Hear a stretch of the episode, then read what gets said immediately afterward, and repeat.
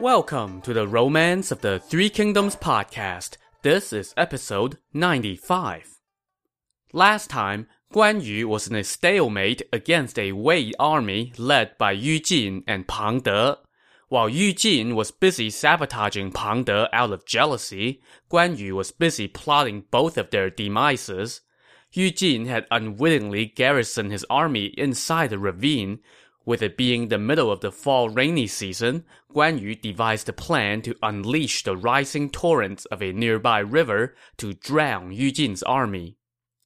Yu Jin might have been unaware of this pending threat, but one of his officers, a man named Cheng He, was not. In fact, Cheng He went to see Yu Jin and told him, Our troops are camped inside the ravine at a rather low elevation. Even though there are some hills, they are relatively far from our camp. With all the rain lately, it's been hard on the troops. Also, there have been recent reports that the enemy troops have moved to higher ground and are preparing rafts at the mouth of the Han River.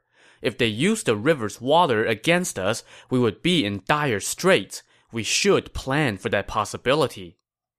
Yu Jin, however, admonished Cheng He. How dare you damage my troops' morale? If anyone dares to speak of this again, he shall be executed. Well, you can't say Yu Jin didn't get any warning. Cheng He, humiliated by his commander's rebuke, went to relay his worries to Pang De instead. I share your concerns, Pang De said. Commander Yu refuses to move his troops, but tomorrow I will move my own troops to another location. But tomorrow turned out to be too late. That night, a strong gale kicked up and heavy rain poured down. As he sat in his tent, Pang De suddenly heard an earth-shaking noise that sounded like 10,000 horses sprinting. When he stepped outside to see what's going on, he found that the entire area was flooded by roaring torrents of river. The entire army was in chaos as countless soldiers were swept away by the strong currents. Soon, the ravine was covered by water ten feet high, forcing Yu Jin, Pang De, and the other officers to scramble to a few small hills for relief. When dawn arrived, so did Guan Yu and his army, coasting into the ravine on large ships. At this point, Yu Jin only had about 50 or 60 men with him. Seeing no way out, Yu Jin quickly declared his willingness to surrender, so Guan Yu took him prisoner, removed his armor, and locked him up on a ship. Guan Yu then turned his attention to Pang De, who was holed up on another hill with Cheng He and a couple other officers, along with about 500 foot soldiers. None of them had any armor, but when Guan Yu approached, Pang De showed no sign of fear and instead valiantly went forward to face him. Guan Yu, however, didn't even have to get off his ship he just ordered his fleet to surround the hill that Pang De was on and then bombard the trapped enemy with a shower of arrows, which killed most of the soldiers on the hill. Seeing a hopeless cause, two of the officers trapped on the hill said to Pang De, Most of our men are either dead or wounded, and there is no way out. Why don't we surrender? But that just riled up Pang De. I have received great kindness from the king of Wei. How can I submit to another? He said angrily as he personally cut down the two officers who dared to suggest surrender. Anyone else who advocates surrender will share their fate, he declared. With that ultimatum hanging over their heads, the remaining Wei soldiers put up a dogged fight, and they managed to hold out until around noon. Guan Yu now amped up the assault from all sides. His men rained down stones and arrows on Pang De and his stubborn band of holdouts, who tried to counter by engaging in close combat. Turning to his comrade Cheng He, Pang De said, You know the saying that not even death can make a general sacrifice his integrity in exchange for his life. This is my day to die. Let's give it everything we have and fight to the death. Spurred on by this today is a good day to die speech, Cheng He charged forward, but he was stopped dead in his tracks by an arrow from Guan Yu, which dropped him dead into the water. The remaining Wei soldiers soon surrendered, but Pang De alone refused to give up. Just then, he spotted a small boat sailing by with a few dozen enemy soldiers on board. Pang De grabbed his saber and with one mighty bound leaped onto the ship. In the blink of an eye, he cut down a dozen or so men, and the rest all abandoned ship and swam away. So now, Pang De looked like he had a ride out of this tight situation. Holding his saber in one hand and the oar in the other, Pang De rowed toward the city of Fancheng, where he hoped to find refuge with the Wei troops holed up inside. But just then, a large raft approached from upstream. On board was a Shu officer who steered the raft directly into the side of Pang De's boat, ramming it and sending Pang De flying into the water. The Shu officer quickly followed him into the water, dragged him onto the raft, and took him prisoner. This officer was Zhou Cang, Guan Yu's trusted follower, who was both a skilled swimmer, thanks to his many years in Jing province, and a pretty strong guy, which allowed him to capture Pang De. And just like that, the battle was over. Nearly all of Yu Jin's troops perished in the water, and those who knew how to swim surrendered. A poet later commemorated the battle with these lines. Battle drums beat hard throughout the night as Lord Guan sent a flood across their flats. Inspired tactics forced the foe's defeat. Immortal now, the name the heartland feared. Guan Yu now returned to the high ground and assembled his men to deal with the prisoners. First up was Yu Jin, who threw himself onto the ground and begged for mercy. How dare you oppose me? Guan Yu asked him. I was just following orders and had no choice, Yu Jin said. I hope you will take pity and spare me. I promise to repay you with my life. Stroking his beard, Guan Yu laughed and said, Killing you would be like killing a dog. It would just sting my blade. So Guan Yu did indeed spare Yu Jin's life, at least for now. He ordered that Yu Jin be taken back to the prison in Jing province to await his fate. Next up was Pang De, who was the complete opposite of Yu Jin. Instead of pathetically begging for his life, Pang De glowered and refused to kneel. Your brother is currently in Hanzhong, and your former master Ma Chao is one of our top generals, Guan Yu said to Pang De. Why don't you surrender? I would rather die under your knife than surrender, Pang De shot back angrily as he cursed non-stop. Guan Yu, not exactly known for his temper, was enraged and happily obliged Pang De's death wish. As he ordered the guards to take the prisoner outside and behead him, Pang De eagerly accepted his fate, stretching his neck out for the executioner. Moved by his foe's unyielding courage, Guan Yu allowed Pang De the dignity of a burial. Having dealt with the army sent to stop his siege, Guan Yu now turned his attention back to the city that he was besieging. The water had not yet receded, so Guan Yu got back on his ships and headed back to Fancheng, determined to sack the city. At this point, Fancheng was surrounded by torrents of water as far as the eye could see, and the city walls were starting to buckle. The whole city worked to fortify the walls with earth and bricks, but to no avail. The officers all lost heart, and they went to see their commander, Cao Ren.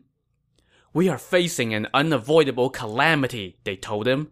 We should flee on our ships tonight before the enemy arrives. Even though we will lose the city, at least we can save ourselves. Cao Ren was just about to cave in to their demands and flee, but his adviser Man Chong stopped him. This is a mistake, Man Chong said. Within the mountains, floods may come in a flash, but they never stay long. The water will recede within ten days. Even though Guan Yu has not laid siege to the city, he has already dispatched officers to the city of Jiaxia. This shows that he is worried about us attacking him from behind, and he did not want to advance lightly. If we abandon the city now, everything south of the Yellow River will be lost to the country. General, I hope you will protect this city to maintain our defenses. Those words brought Cao Ren back to his senses, and he thanked Man Chong for keeping him from losing sight of what's important. He then rode to the top of the city walls, where he assembled the officers and made this pledge. I have been commanded by the king of Wei to defend the city. Anyone who dares to suggest abandoning it will be executed. Given no choice, his officers all pledged to defend to the last. Cao Ren was delighted and immediately went about fortifying his defenses. He stationed hundreds of archers and crossbowmen atop the city walls. His men kept up a tight watch at night, while the civilians continued to try to patch up the walls. And sure enough, within ten days, the water did indeed recede. While this was going on, Guan Yu was basking in his latest victory and all the glory and reputational gains that came with it. He also got a visit from his second son, Guan Xing, and Guan Yu sent him to see Liu Bei in Chengdu to deliver a list of accomplishments by his officers and to request promotions for them. This matter taken care of, Guan Yu now split his army and sent half of his men to attack the city of Jiaxia, while he himself led the other half and went to lay siege on Fancheng from all four sides.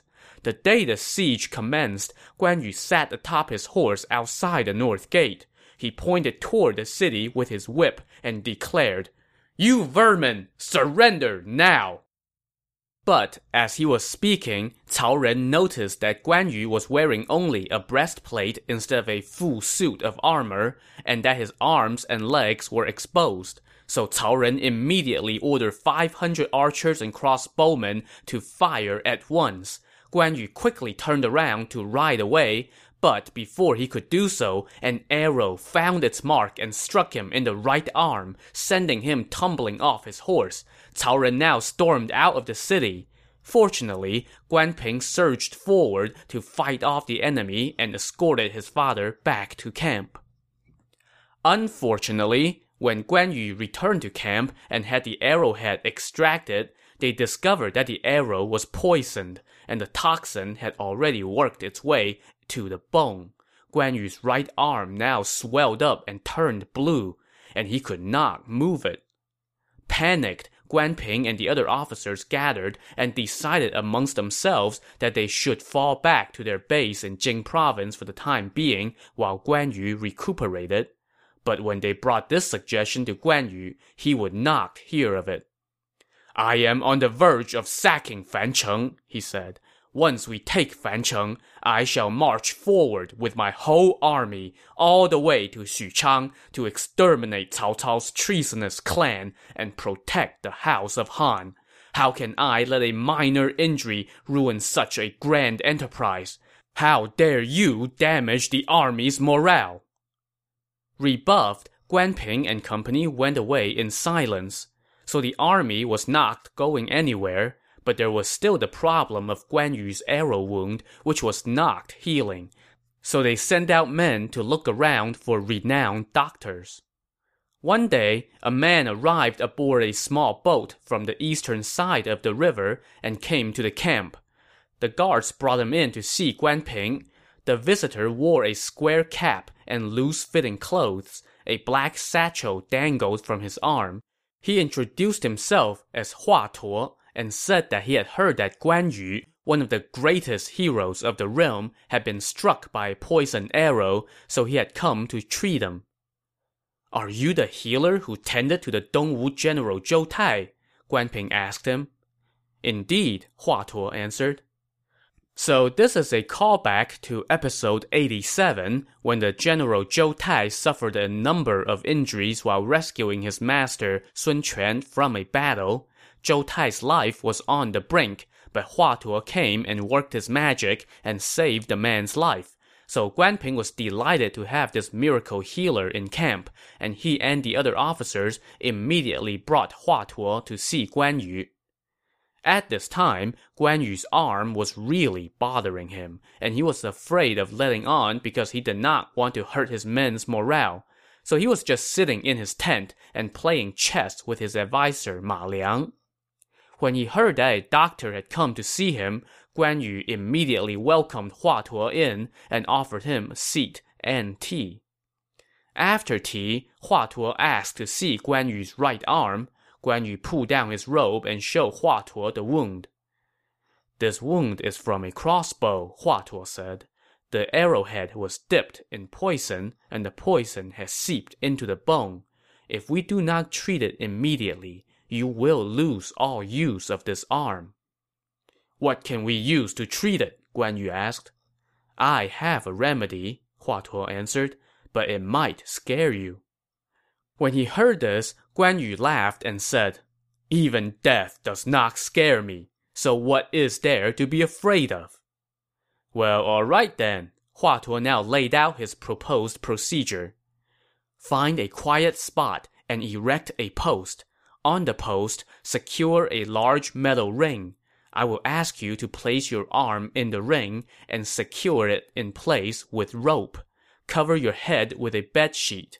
Then, I will use a sharp knife to cut open your skin and flesh, all the way to the bone, scrape the poison off the bone, administer some medicine, and then stitch your wound back together. Only then will it heal.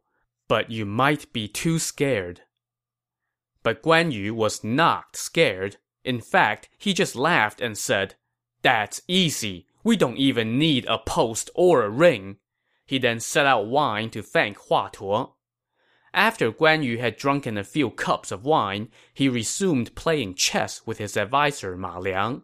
As they were doing so, he extended his right arm and signaled for Hua Tuo to begin the procedure. Now remember, Hua Tuo suggested tying his arm to a post and covering his head with bedding before the next step.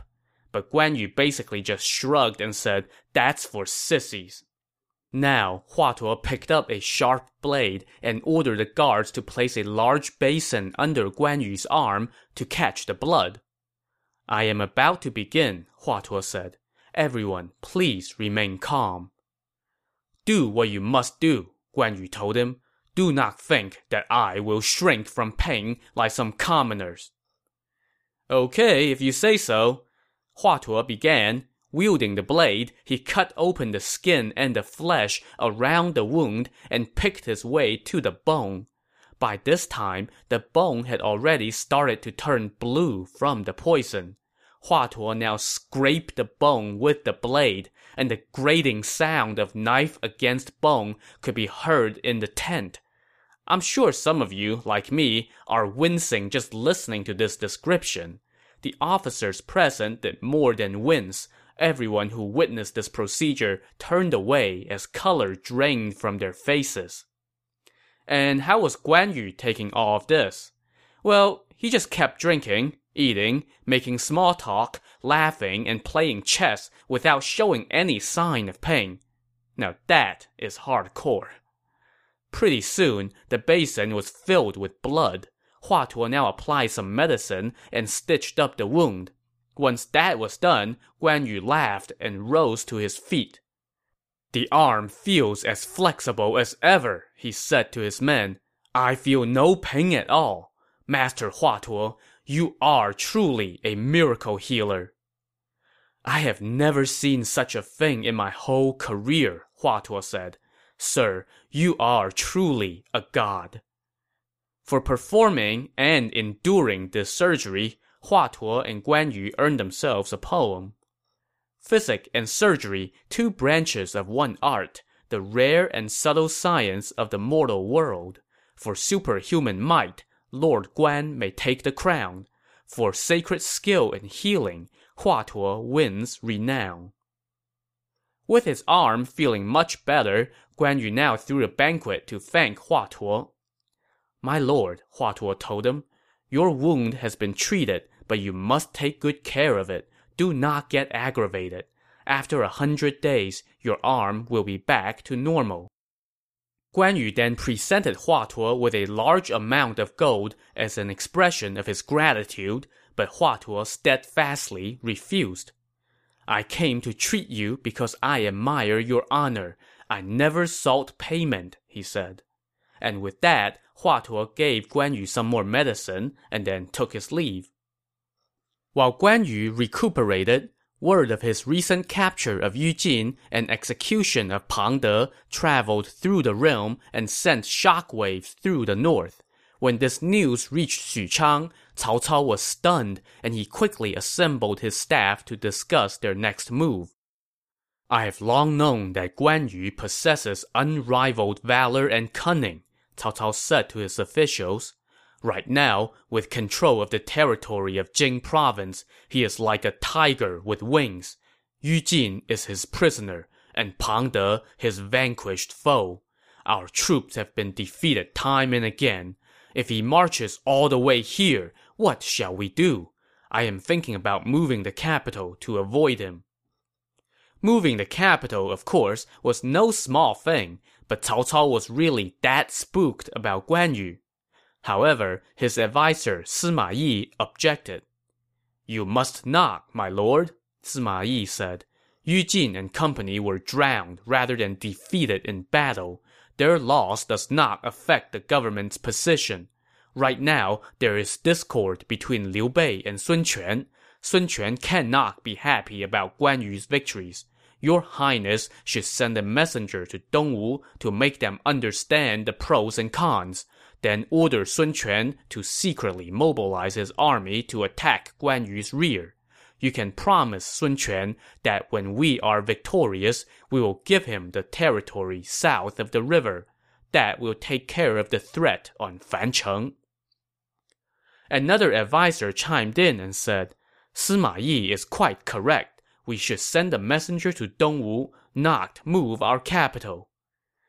Cao Cao was swayed and decided to stay put. He did, however, lament to his officers. Yu Jin followed me for thirty years, and yet, in the face of danger, he could not match Pang De's loyalty. Right now, I must send a letter to Dongwu while finding a general who can match Guan Yu. Before he had finished that last part, an officer had already stepped forward and volunteered to go take on Guan Yu. This was the general Xu Huang. Cao Cao was delighted by his eagerness and gave him 50,000 crack troops, with the order to advance to Yangling Slope, where he was to camp out and wait for Dongwu to make its move before advancing. Now, let's follow Cao Cao's message out of Xuchang and into the Southlands. Once Sun Quan got the message, he agreed to do what Cao Cao asked and sent the messenger back with a reply. He then discussed the matter with his own people. The veteran adviser Zhang Zhao told him, I heard that Guan Yu recently captured Yu Jin and killed Pang De. The north trembles at the mention of his name, and Cao Cao even thought about moving his capital to avoid Guan Yu. Right now, Fancheng is in dire straits, so they have come to ask for our help. But once the deed is done, they might not honor the agreement. Before Sun Quan could reply, word came that the general Lu Meng had arrived from his post at Lukou to report something. Sun Quan summoned him and asked what's up. Guan Yu has mobilized his army to lay siege to Fancheng, Lu Meng said. While he is away on this expedition, we should use the opportunity to take Jing province. I was thinking about going north to take Xu province instead. What do you think about that? Sun Quan asked. Right now, Cao Cao is also far from his base on the north side of the river, Lu Meng said. It's true that he has no time to look east to Xu province. Moreover, that province is lightly defended and would fall easily. But the terrain favors the army rather than the navy. Even if we do capture it, holding it would be another matter. I would take Jing province first so that we secure the entire river. Then we can consider our next move. My intent all along was to capture Jing province, Sun Quan said. I just wanted to sound you out. You should devise a plan quickly. I will be right behind you with my army. Given the green light, Lu Meng took his leave and returned to his post at Lukou. Scouts soon reported to him that Guan Yu had constructed watchtowers every few miles along the bank of the river. And oh, by the way, the forces inside Jing province were well prepared. If that is the case, it would be hard to take Jing province quickly, Lu Meng thought to himself. I had advised Lord Sun to take Jing province, but now what should I do? At a loss for ideas, Lu Meng needed to do something to stall since Sun Quan had already told him to make his move, so Lu Meng literally called in sick. He sent someone to tell Sun Quan that he had come down with, um, something, and couldn't mobilize his troops yet. Yeah, that's it. Now, Sun Quan was very sad when he heard this news, but one of his officers, Lu Xun, went to see him and told him, General Lu is pretending to be sick.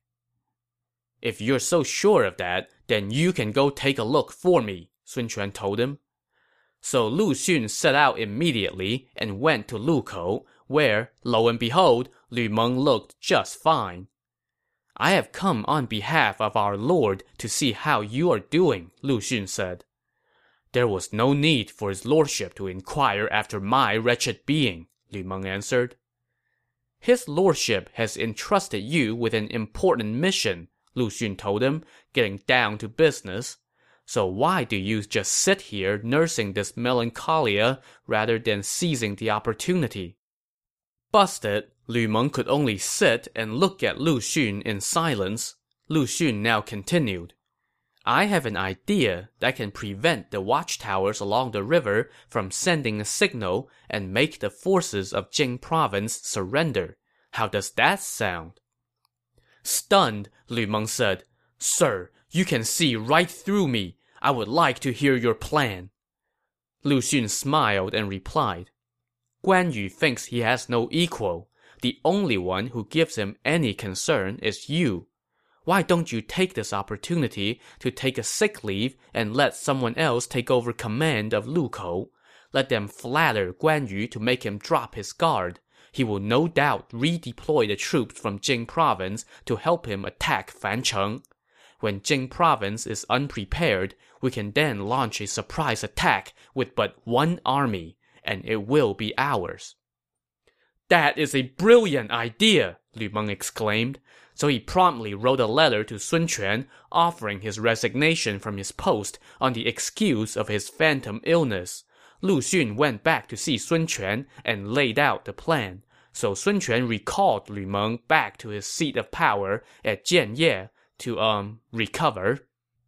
When Lu Meng arrived, Sun Quan asked him, The command at Lukou was first overseen by Zhou Yu, and then passed from Zhou Yu to Lu Su and then from Lu Su to you.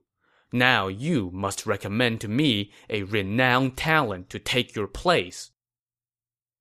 If we send someone with a strong reputation, Guan Yu will no doubt be on guard, Lu Meng said. Lu Xun is a profound strategist, but his name is not well known yet, so Guan Yu will not be wary of him. If you assign him to take my place, you will not regret it.